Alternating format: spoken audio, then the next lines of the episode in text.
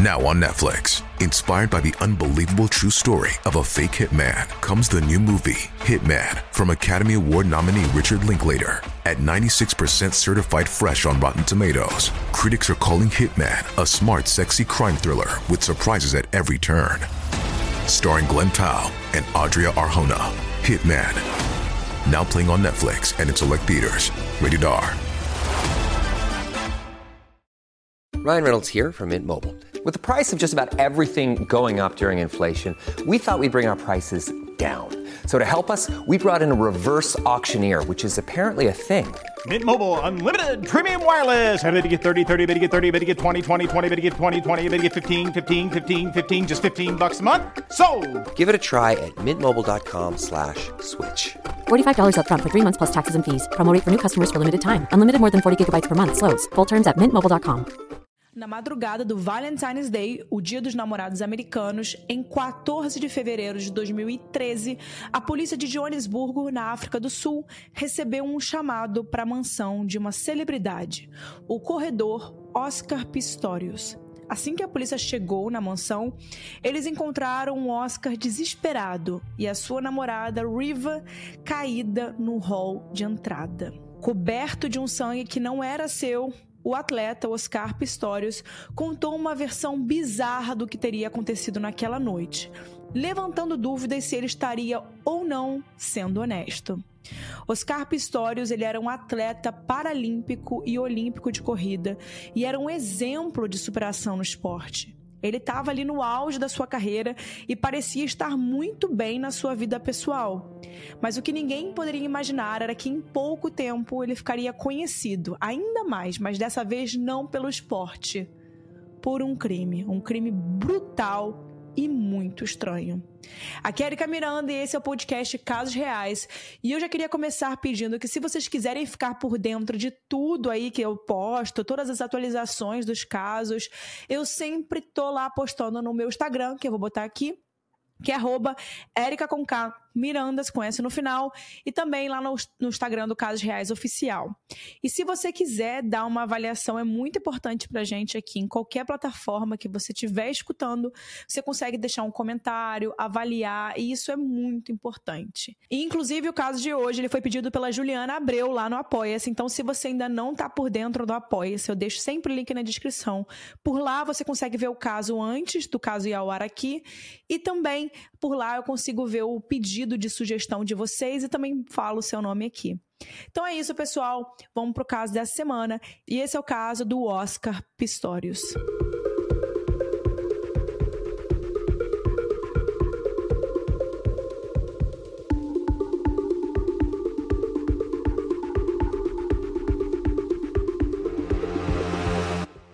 Pistorius nasceu em 22 de novembro de 1986, na cidade de Joanesburgo, que é a maior cidade da África do Sul, com mais de 5 milhões de habitantes. Filho de Sheila e de Henke Pistorius, o Oscar ele também tem dois irmãos, o Aime e o Carl.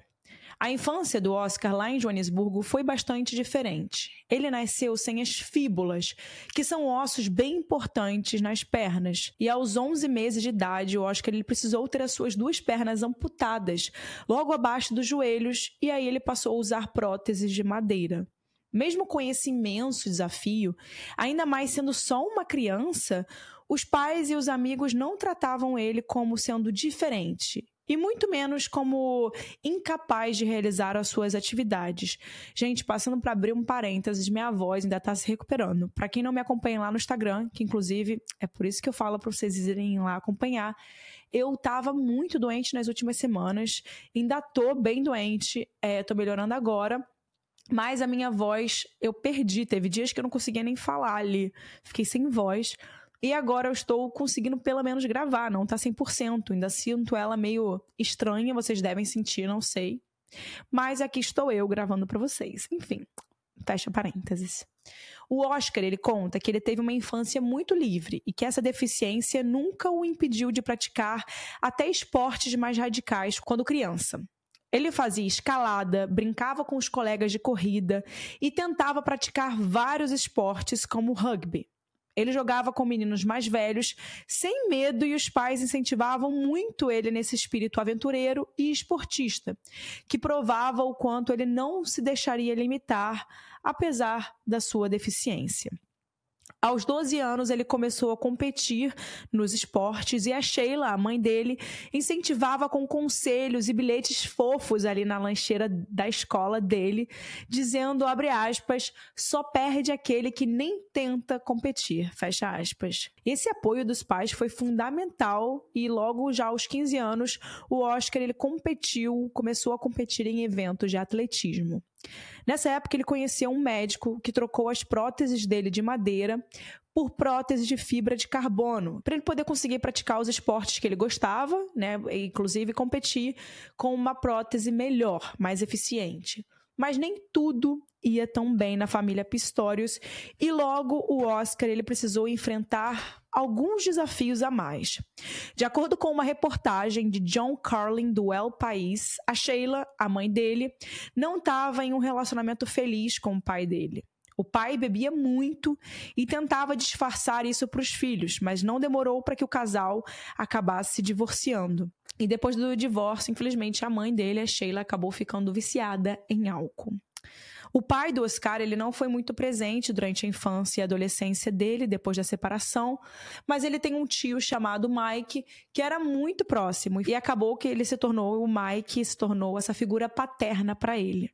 O Mike, inclusive, conta que o Oscar sempre foi muito carinhoso e que eles conversavam muito. E já o irmão mais velho dos três filhos, o Carl, ele tentava disfarçar ali os problemas que a mãe tinha com álcool, para os filhos mais novos. E isso, inclusive, o Oscar ele só foi entender depois de bem mais velho. E em 2001, a Sheila se casou de novo, dessa vez com um piloto de avião. E o Oscar ele gostava muito desse padrasto. Mas, infelizmente, ela ficou doente um mês depois do casamento, com um problema no fígado. E acabou que esse se tornou um ano muito conflitante para o Oscar. Quando o Oscar tinha 15 anos, os seus pais já estavam separados já há oito anos e os três filhos moravam com a mãe. E acontece que, de forma muito rápida, a Sheila piorou dessa doença no fígado e faleceu aos 44 anos. O Oscar ele conta que aquilo deixou ele muito mal e que era como se ele tivesse perdido uma parte de si mesmo. Imagina, gente, você perder a sua mãe tão novo ali e vindo de uma situação onde né, você não tem seu pai presente todos os dias, uma figura paterna, é, você acaba tendo a sua. Ele tinha aquela limitação física dele, e aí perde a mãe. A partir daí, ele decidiu correr e treinar como nunca, para poder esquecer a dor que ele sentia pela perda da mãe dele. Ele se dedicou tanto aos esportes que em 2003 ele até sofreu uma lesão no joelho jogando rugby. E ali, com aquela lesão, um dos conselhos dos fisioterapeutas naquela época para ele poder melhorar ou para ele continuar fazendo alguma coisa era para ele correr no atletismo de velocidade. E isso fez com que ele se apaixonasse pela corrida ele acabou pegando gosto pelo esporte e em três semanas competindo ele já bateu um recorde de velocidade, fazendo o tempo mais rápido já corrido por um atleta de amputação dupla, ou seja, sem as duas pernas. Oito meses depois, aos 18 anos, ele competiu nos Jogos Paralímpicos de Atenas de 2004 e ganhou medalha de ouro na corrida de 200 metros. Ele até chegou a ganhar o apelido de Blade Runner, e literalmente significa corredor lâmina, fazendo referência ali à prótese dele. Ele competiu em alguns eventos contra atletas sem deficiência e acabou ganhando muito destaque, já que, mesmo competindo contra esses atletas sem nenhuma deficiência, ele tinha um desempenho muito bom. E com isso ele começou a virar notícia por toda a África do Sul e se tornou um nome muito conhecido no esporte. E voltando sobre essa história dele correr com os atletas sem deficiência, existiu uma burocracia muito grande, inclusive, como vocês devem imaginar, e ele inclusive passou anos tentando competir nas Olimpíadas, mas ele sempre era barrado porque ele precisava fazer vários testes e provar que as próteses não dariam para ele alguma vantagem comparando com os atletas que não tinham nenhuma prótese. No fim, ele conseguiu ser aceito e competiu nos 400 metros das Olimpíadas de 2012. Apesar de não ter chegado à final, ele se tornou um símbolo de superação. E com isso, ele virou o primeiro atleta olímpico e paralímpico da história a competir de igual para igual com atletas não deficientes no nível mundial e olímpico. E o auge da carreira dele foi ali nos anos de 2011 e 2012. Ele ficou muito famoso e saía em todas as capas de revistas, tanto de esporte como não. Ele saiu em todas. Ele virou garoto propaganda de várias marcas de grife e estava num momento incrível da carreira. Mas acontece que esse símbolo heróico não durou muito tempo. E um outro lado do Oscar começou a chegar nas mídias. Nas Paralimpíadas de 2012, nessa época em que o Oscar estava ali no seu auge, ele foi para as finais da corrida de 200 metros e competiu contra o nosso corredor brasileiro, Alain Fonteles que também usa duas próteses nas pernas. O Alan ele ganhou o ouro, enquanto o Oscar levou a medalha de prata. Mas o Oscar ele não levou muito bem esse resultado.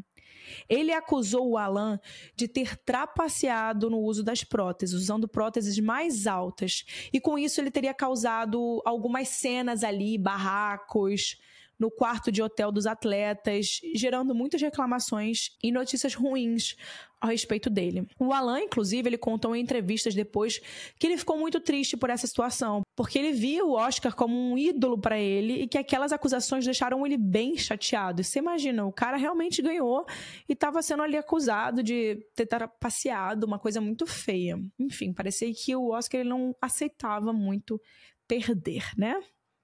Então, em pouquíssimo tempo, o Oscar ele foi de um atleta que era, de, que era motivo de orgulho para todo mundo, inclusive para o seu país, para alguém que não tinha ali um bom espírito esportivo e começava a ficar mal falado. O Alan ainda disse que depois daquilo, o Oscar passou a pedir desculpa nas mídias pelo seu comportamento, tentando limpar a sua imagem, mas que ele nunca pediu desculpas diretamente para o Alan. Mas as polêmicas do Oscar não acabaram por aí. E em 2013, o mundo viria a conhecer mais um lado do Blade Runner. Desde dezembro do ano anterior, ele começou a namorar uma modelo sul-africana chamada Riva Steenkamp. Vale dizer que ela não era a primeira namorada do Oscar e muito menos a primeira namorada pública. Antes da Riva, ele namorou uma moça chamada Samantha Taylor, que também era uma figura pública, ex-participante de um reality show sul-africano. Os dois terminaram depois de anos juntos e ela conta que o término se deu depois que o Oscar traiu ela, justamente com quem? Com a Riva. A Riva nasceu na cidade do Cabo em dezembro de agosto de 83 e era três anos mais velha que o Oscar. Ela cresceu na cidade de Porto Elizabeth, na África do Sul, onde ela viveu com seu pai Barry e a sua mãe June. Depois do ensino médio, a Riva estudou direito na Universidade Metropolitana Nelson Mandela, onde ela se formou em 2005. Depois da faculdade, ela passou a trabalhar como técnica jurídica e modelo, já que ela era muito bonita mesmo. E só para descrever para quem às vezes não está assistindo aqui o vídeo, a Riva era branca com olhos bem claros e cabelos loiros e lisos.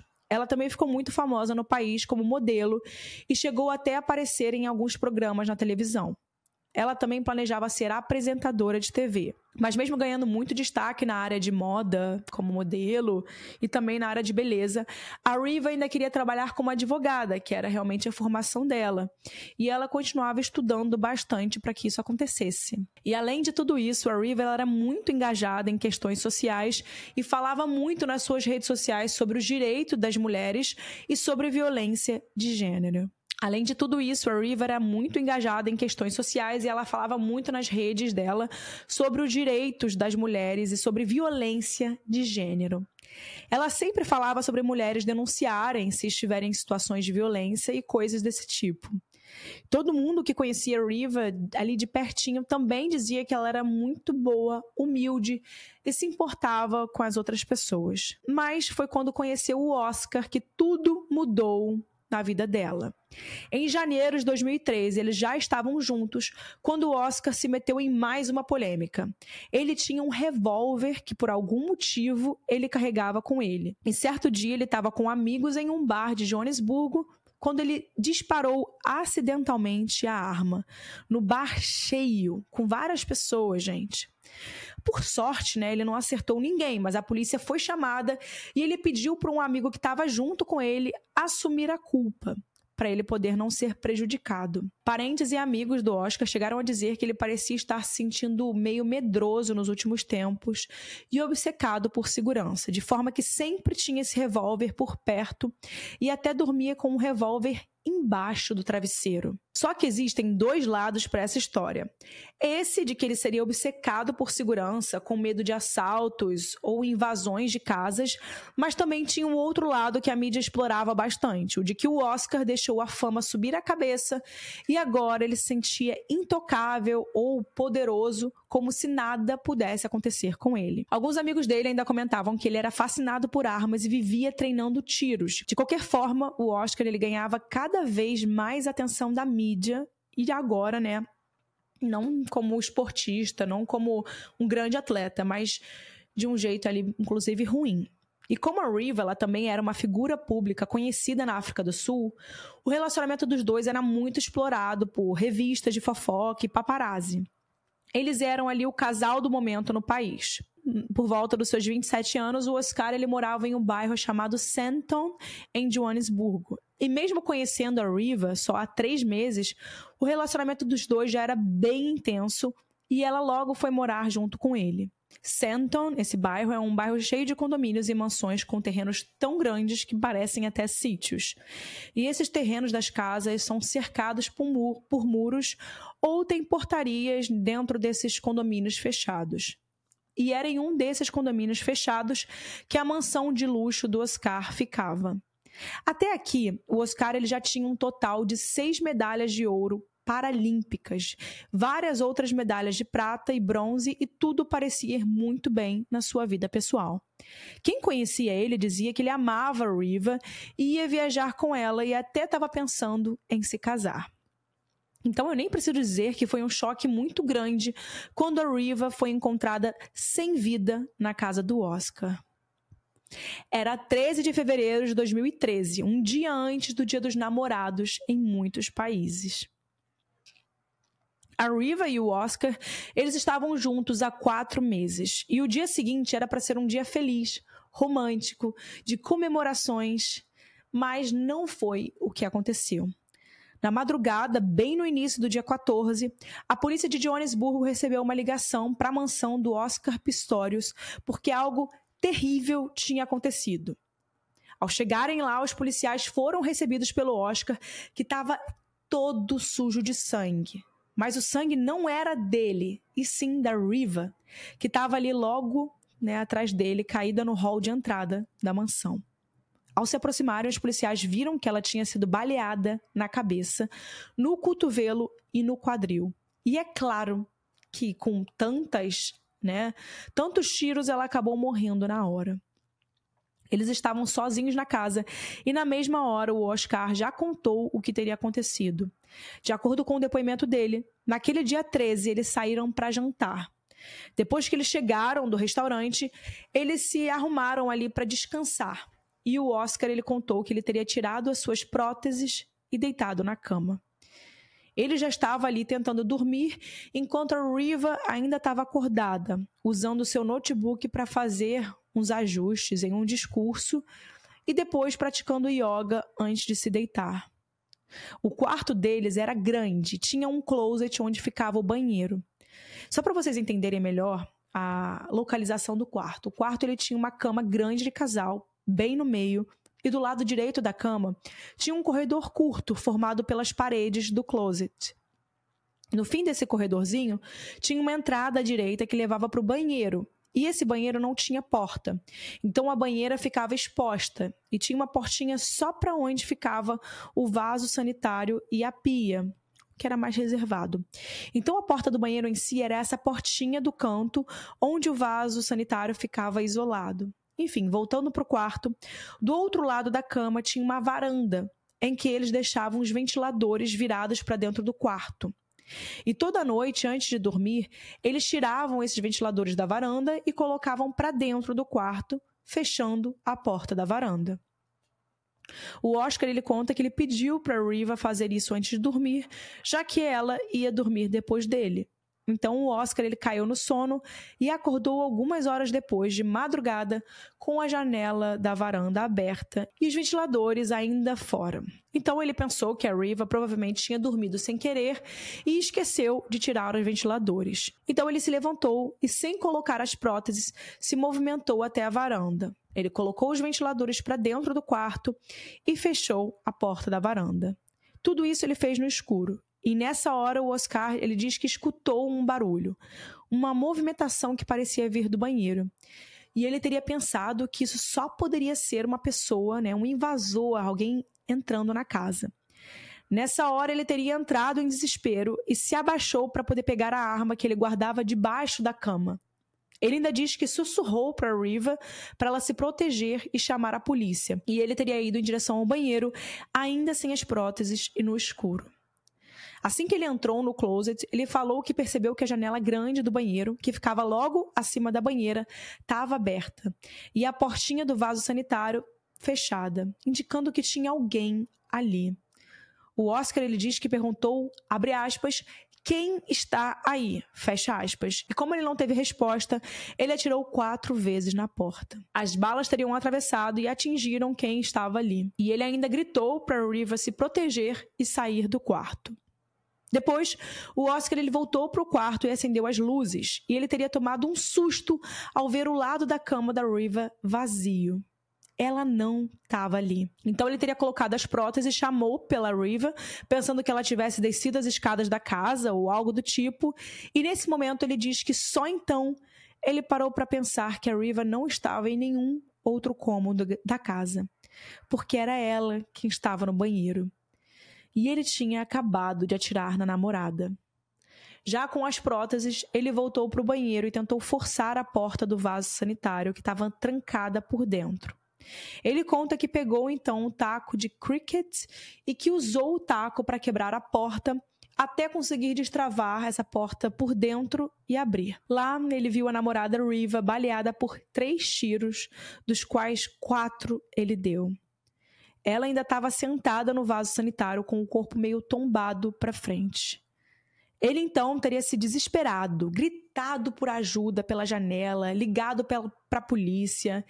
E nisso ele ainda pegou ela no colo e desceu as escadas carregando a Riva até o hall de entrada da casa. Nessa hora, alguns vizinhos que tinham ouvido os gritos do Oscar se aproximaram da casa para ajudar e em pouco tempo a polícia estava ali. Em nenhum momento o Oscar ele negou ter atirado, mas ele contava essa versão de que tudo não passou de um acidente bizarro, né? Brutal. Como assim, né? Então ele foi levado para a delegacia, o corpo da Riva foi levado para o hospital e a casa passou a ser investigada como cena de crime e os vizinhos também foram interrogados. E como o casal era muito conhecido na mídia, nas primeiras horas da manhã o crime já era notícia e todo mundo sabia que o Oscar tinha atirado na Riva e que a modelo tinha falecido aos 29 anos.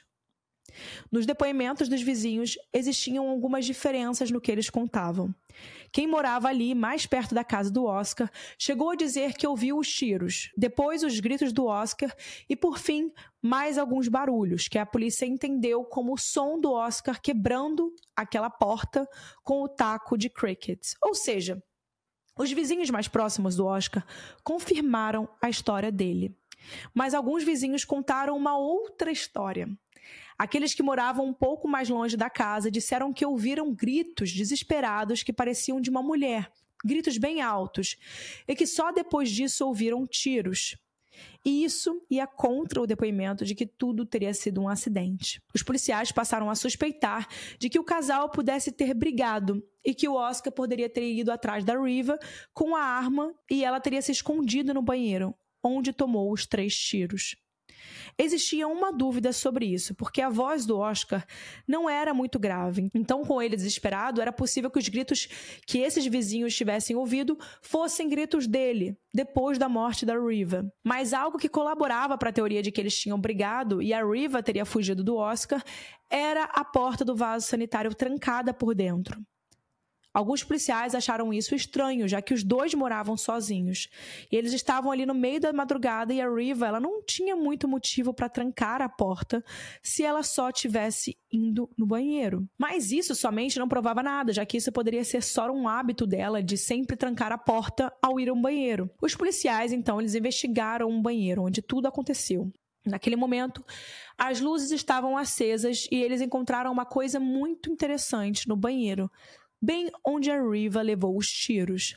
Ali ao lado do vaso sanitário onde a Riva estaria, estava o celular dela caído no chão, dando a entender que ela teria levado o celular com ela para o banheiro. Isso é muito comum, né, gente? Se você também tem aqueles minutos no banheiro que você precisa para poder mexer no celular, que acabam de cinco minutos acabam se tornando meia hora, porque você está ali no TikTok, você está ali no Instagram, e aí você fica vendo o celular. Quem nunca, né? Enfim, ou talvez ela poderia ter levado o celular para poder iluminar o caminho, já que estava tudo escuro, né, para não evitar acender as luzes para não acordar o o Oscar.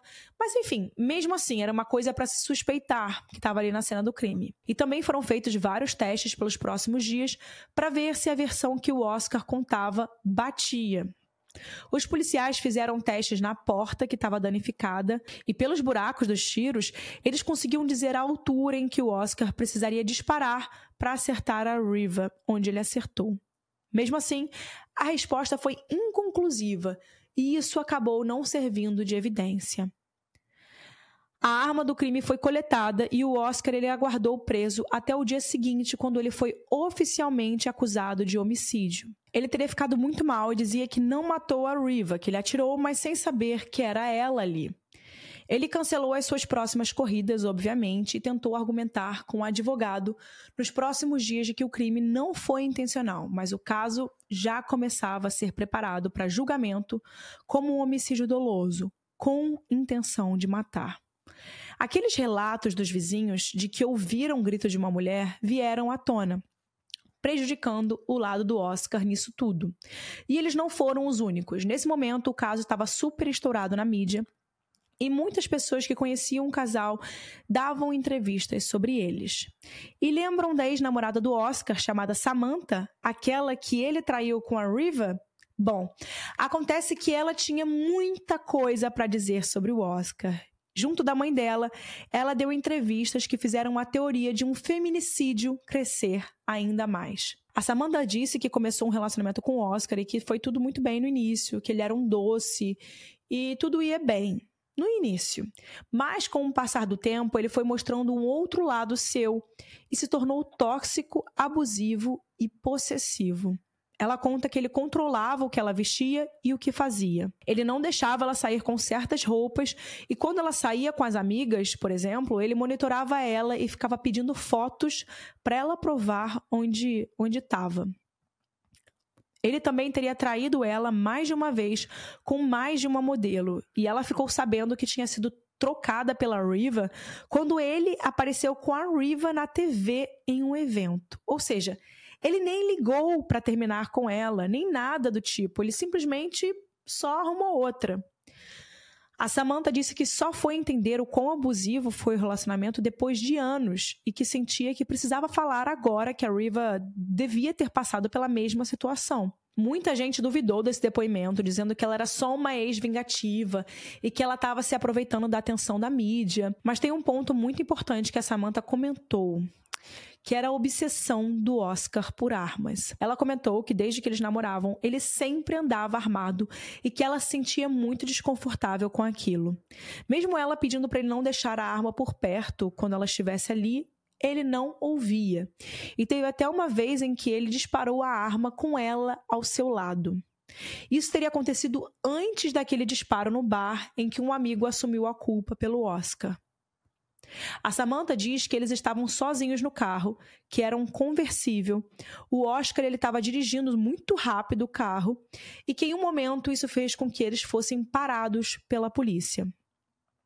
O Oscar ele teria sido multado, eles entraram de volta no carro e assim que a polícia foi embora, ele teria ficado tão bravo, tão revoltado, que ele sacou a arma e deu vários tiros para o alto, já que o carro é aberto. Isso deixou a Samantha mega assustada e indicava que o Oscar tinha impulsos violentos. A família da Riva ficou muito abalada e revoltada com o Oscar. E o funeral da Riva aconteceu no dia 19 de fevereiro e foi muito marcado pela tristeza e pelo ódio que alguns parentes e amigos da Riva sentiam pelo Oscar. Um homem que era amigo da família da Riva disse que o Oscar era, abre aspas, um perigo para o público. Ele vai ser um perigo para as testemunhas e deve ficar na cadeia. Ele já mostrou o quão perigoso pode ser pelo que fez com a Riva. Fecha aspas.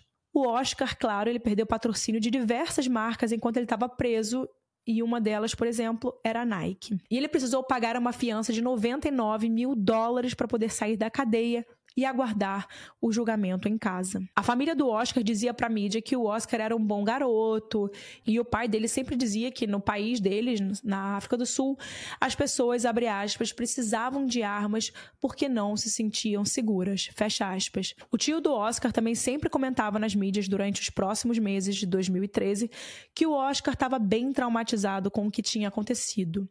O Oscar ele tinha parado de correr e a polícia seguia reunindo provas para levar para o tribunal, que tinha sido marcado para 3 de março do ano seguinte, 2014. Em abril de 2013, dois meses depois da morte da Riva, o Oscar ele foi visto em uma festa em Joanesburgo, o que, claro, prejudicou muito mais a imagem dele. E em novembro daquele mesmo ano, ele foi formalmente acusado dos dois casos envolvendo disparos de arma que a gente já comentou aqui. O julgamento dele começou em 3 de março de 2014 e foi muito coberto ali pela mídia. Eu vou colocar aqui para vocês algumas imagens em alguns vídeos. De um lado, no julgamento, a acusação dizia que aquele foi um crime intencional. No cenário deles, o Oscar e a Riva brigaram naquela noite e a briga evoluiu para ameaças. O Oscar quis atirar na Riva e ela teria se escondido no banheiro, levando o celular para ligar para poder pedir ajuda. Nesse caso, as luzes estariam acesas, o Oscar estaria com as suas próteses e ele teria atirado para matar a Riva num surto de ódio. Para isso, a acusação usou aqueles depoimentos dos vizinhos que disseram ter ouvido gritos eles usaram também os depoimentos da Samantha de que o Oscar era abusivo e também o histórico dele de atitudes violentas envolvendo armas de fogo. O celular no banheiro não foi usado no tribunal porque aquilo não tinha ali muita prova dentro do celular, não tinha nada que conseguissem usar para algo. E como eu falei, os buracos dos tiros funcionavam para para as duas teorias, tanto se ele estivesse atirado de pé, quanto se tivessem atirando sem as próteses de ambas as formas, com ou sem a prótese, ele teria conseguido acertar a Riva na posição ali que ela estava e do jeito que ele acertou. Então, os testes balísticos também não foram usados no tribunal.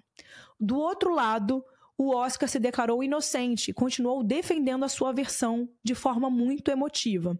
Ele sempre chorava muito nas declarações e dizia que o quarto estava escuro, que ele não viu o momento em que a Riva foi ao banheiro e que pensou que o tempo todo ela estivesse na cama enquanto ele ia atrás desse invasor.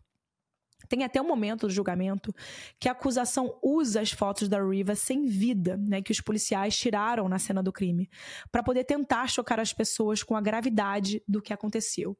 E nisso o Oscar se recusa a olhar para Riva, porque ele fala que, abre aspas, já viu aquilo pessoalmente e aquilo bastava. Fecha aspas.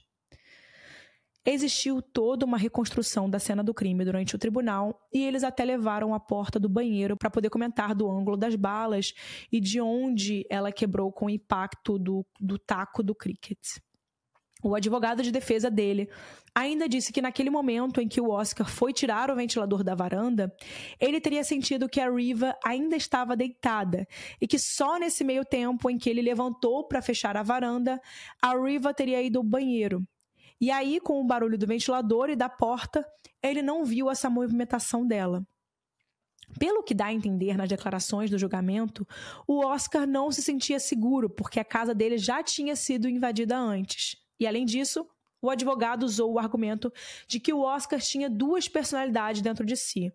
Uma, a do atleta, confiante, né, que aparecia quando ele estava usando as próteses, e outra personalidade, que seria a dele sem as próteses, que remetia a uma insegurança e deixava ele mais vulnerável.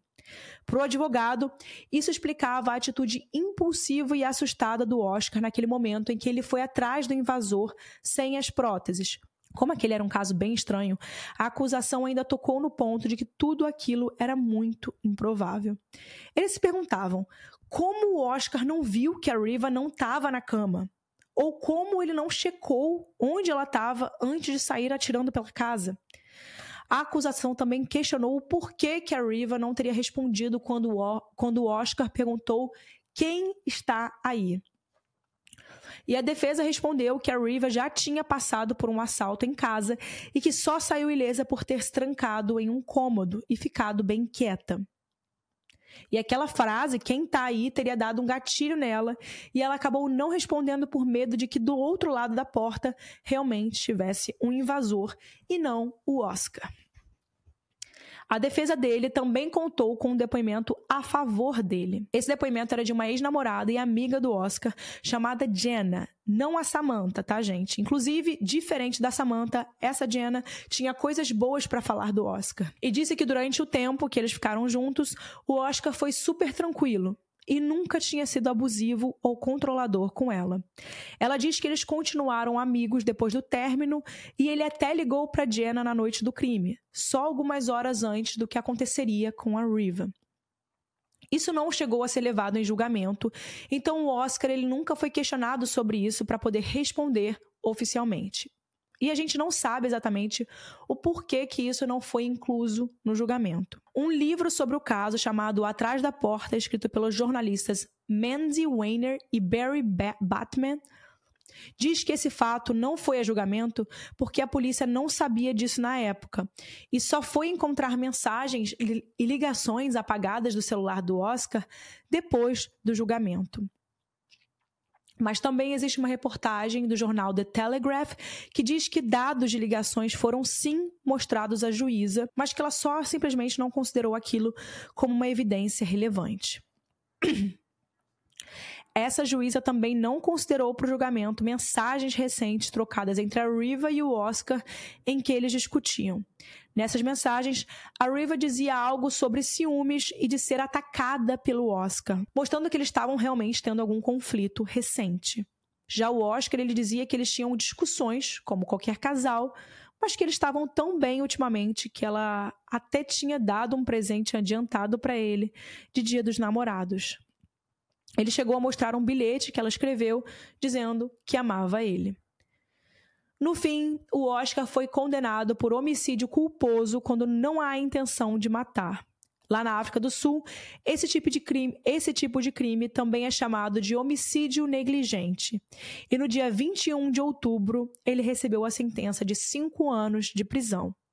O resultado foi muito questionado, porque como eu disse para vocês, o Oscar ele não atirou uma vez, ele atirou quatro vezes. Então, para muitas pessoas, advogados, jornalistas e para a família de Riva, isso demonstrava que ele teve sim a intenção de matar, sabendo ou não quem estava atrás da porta.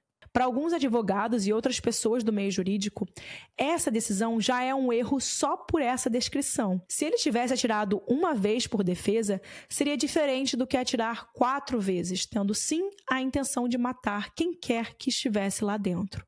Por conta disso, advogados recorreram ao resultado e pediram a anulação dessa sentença. E em 2016, dois anos depois do primeiro julgamento, saiu uma nova sentença e ele foi condenado a seis anos de prisão por homicídio e dessa vez com a intenção de matar. A promotoria entrou de novo com mais um pedido para revisão da sentença e em 2016 ele foi condenado a 13 anos e 5 meses de prisão. Durante todo esse tempo de revisão de processo, ele teve preso, saindo vez ou outra para resolver algumas pendências judiciais desses processos de mudança de sentença. No começo de 2023, ele já tinha cumprido nove anos da pena e pediu para responder o restante em liberdade condicional. O pedido dele primeiro foi negado, porque existia um conflito de datas. Judicialmente, como a contagem se dá a partir do julgamento mais recente, ele ainda não tinha tempo suficiente de prisão para poder pedir pela liberdade condicional. Mas, recentemente, numa segunda tentativa, agora em 5 de janeiro de 2024, o Oscar ele conseguiu aprovar a sua liberdade condicional e já saiu da prisão. Agora, o Oscar tem 37 anos e mora com seu tio em uma casa na cidade de Pretória, na África do Sul. A Jane, mãe de Riva, disse que aceitou a decisão da justiça, mas que é a família dela que cumpre uma pena perpétua depois da morte da Riva. Ela e o pai da Riva também dizem que gostariam que o Oscar só confessasse de verdade o que fez, porque eles nunca acreditaram na versão que ele contou, e sim que o crime teria sido intencional. Chegamos no final desse episódio e no final de cada episódio eu trago a minha opinião e também trago a da Mari, que é a nossa roteirista aqui do podcast. Então agora chegou a hora da minha opinião. Gente, eu só quero dizer, mais uma vez, mais um caso de feminicídio no canal. Eu fico muito triste que uma mulher tão bonita, com um futuro tão grande pela frente, tantas coisas para fazer, tão inteligente, formada, é, que tinha muita coisa para viver, foi simplesmente tirado, tiraram a vida dela. Tiraram a vida dela. Esse cara, gente, um cara que conseguiu superar tanta coisa na vida, que conseguiu conquistar tanta coisa na vida, ele me vem destruir a vida de uma mulher como a Riva, sabe? Uma, podia qualquer mulher. Ele não tem, ninguém tem direito de tirar a vida de ninguém. Ninguém tem direito. E realmente, a pessoa que fica é, omitindo a verdade, Talvez ele teria tido ali alguma ajuda de um psiquiatra, de uma rede especializada de pessoas que possam ajudar ele nessa é, esse excesso de raiva que ele tem e que já foi provado, né? Dá para ver que tiveram outros casos em que ele também teve esses picos de raiva e que isso talvez possa ser algo que ele pudesse admitir, né, gente? Então, é, infelizmente, o que eu fiz com a Riva é, foi uma coisa que eu não consigo voltar atrás, que eu não consegui me controlar. Como é que eu faço para poder, é, sabe, trabalhar nisso, para poder me controlar nessas raivas, nesses ataques de raiva? Enfim, não estamos passando pano para ninguém. Eu acho que realmente ele era um cara abusivo. Ele, provavelmente eles tinham um relacionamento abusivo. E que se os celulares tivessem sido investigados mais a fundo, encontraria muito mais. Eles conseguiriam encontrar muito mais coisa que conseguisse provar que de fato ele era um namorado abusivo, né? Já não basta outras namoradas falando sobre isso, uma outra namorada dele que veio a público falar sobre isso, isso já não é o suficiente para demonstrar que ele é um abusador, que ele é um, um namorado tóxico. Enfim, é, eu fico muito triste toda vez que eu vejo esse caso, toda vez que eu vejo as fotos da Riva, me dá uma tristeza muito grande pela família, uma tristeza muito grande pelo futuro que essa menina né, poderia ter tido. E fico, eu fico muito indignada, muito indignada. E, e ele já tá ali vivendo a vida dele, ainda é, ele ainda é muito novo. Ele vai agora ter uma vida tipo, claro que não normal, porque a vida dele sempre vai ser marcada por esse crime. Mas ele agora vai conseguir viver a vida dele com 30 e poucos anos, solto, liberdade, acabou com a vida da família dela, né? E como a família disse, vai ser uma pena perpétua. Não tem o que nada vai trazê-la de volta. Enfim, eu, na minha opinião, eu acho que ele deveria ter pegado mais tempo, mas enfim, foi o que a justiça decidiu. A justiça já está feita ali nesse caso, né? Justiça dos homens já está feita. E vamos ver ali o que, que vai ser da justiça divina, divina para Oscar. Agora vamos ver a opinião da Mari. Mari, fala aí o que você pensa. Oi, gente, eu sou a Mari e eu vim trazer a minha opinião e algumas curiosidades sobre o caso do Oscar e da Riva. Primeiro, eu queria falar que esse é um caso bem complicado e bem brutal. Ele lida muito ali com uma questão do que é improvável, mas não é impossível, né? E é bem complicado esses casos sem nenhuma testemunha, porque só existe uma versão da história e o resto é feito por meio de dedução e de teorias. As únicas pessoas que saberiam exatamente o que aconteceu é quem estava presente ali, no caso o Oscar, e a Riva, que foi a vítima fatal dessa história toda. A juíza Tokozil Matilda Massipa foi quem julgou o caso do Oscar e ela foi muito criticada, tanto por jornalistas quanto por advogados, por ela não ter considerado algumas pistas que podiam ser muito relevantes para o caso. Entre essas pistas estava ali o celular da vítima, as mensagens recentes da Riva e até mensagens ou ligações que podiam ter sido apagadas. Ela também não considerou aquelas mensagens trocadas entre o Oscar e a ex-namorada dele, Jenna. Inclusive, essa ex-namorada Jenna sempre visitou o Oscar na prisão desde o momento em que ele foi preso, e eles nunca deram depoimento sobre o que eles disseram na ligação feita naquela noite, ainda que ela tenha defendido o Oscar várias vezes pelo Twitter. Uma curiosidade é que, como parte do pedido de liberdade condicional na África do Sul, é, faz parte do sistema a pessoa que está encarcerada solicitar um pedido para se encontrar com os pais da vítima. Então o Oscar ele precisava se encontrar com os pais da Riva e pedir o perdão deles. Isso inclusive era uma coisa que o Oscar falou muito no julgamento, que ele queria responder pelo que aconteceu com a Riva, mas que ele também queria o perdão dos pais dela. E ele conseguiu se encontrar com o pai da Riva, o Barry, mas a June, a, a mãe da Riva, não quis. E os pais dela, mesmo assim, mesmo tendo se encontrado ali com o Oscar, eles continuam muito certos de que aquela versão que ele contou, tanto para a polícia quanto em tribunal, seria mentira. Então, eles acreditam sim que o Oscar tirou a vida da filha deles de forma proposital. Então é isso, pessoal. Chegamos em mais um final, né, de um podcast do Casos Reais. Se você chegou até aqui, é muito importante que você compartilhe esse caso em qualquer lugar que você queira, Instagram, WhatsApp, com um amigo, com um colega. Manda aí esse caso para alguém que vai gostar. E é isso. Vejo vocês semana que vem em mais um episódio aqui do podcast Casos Reais. Tchau, pessoal.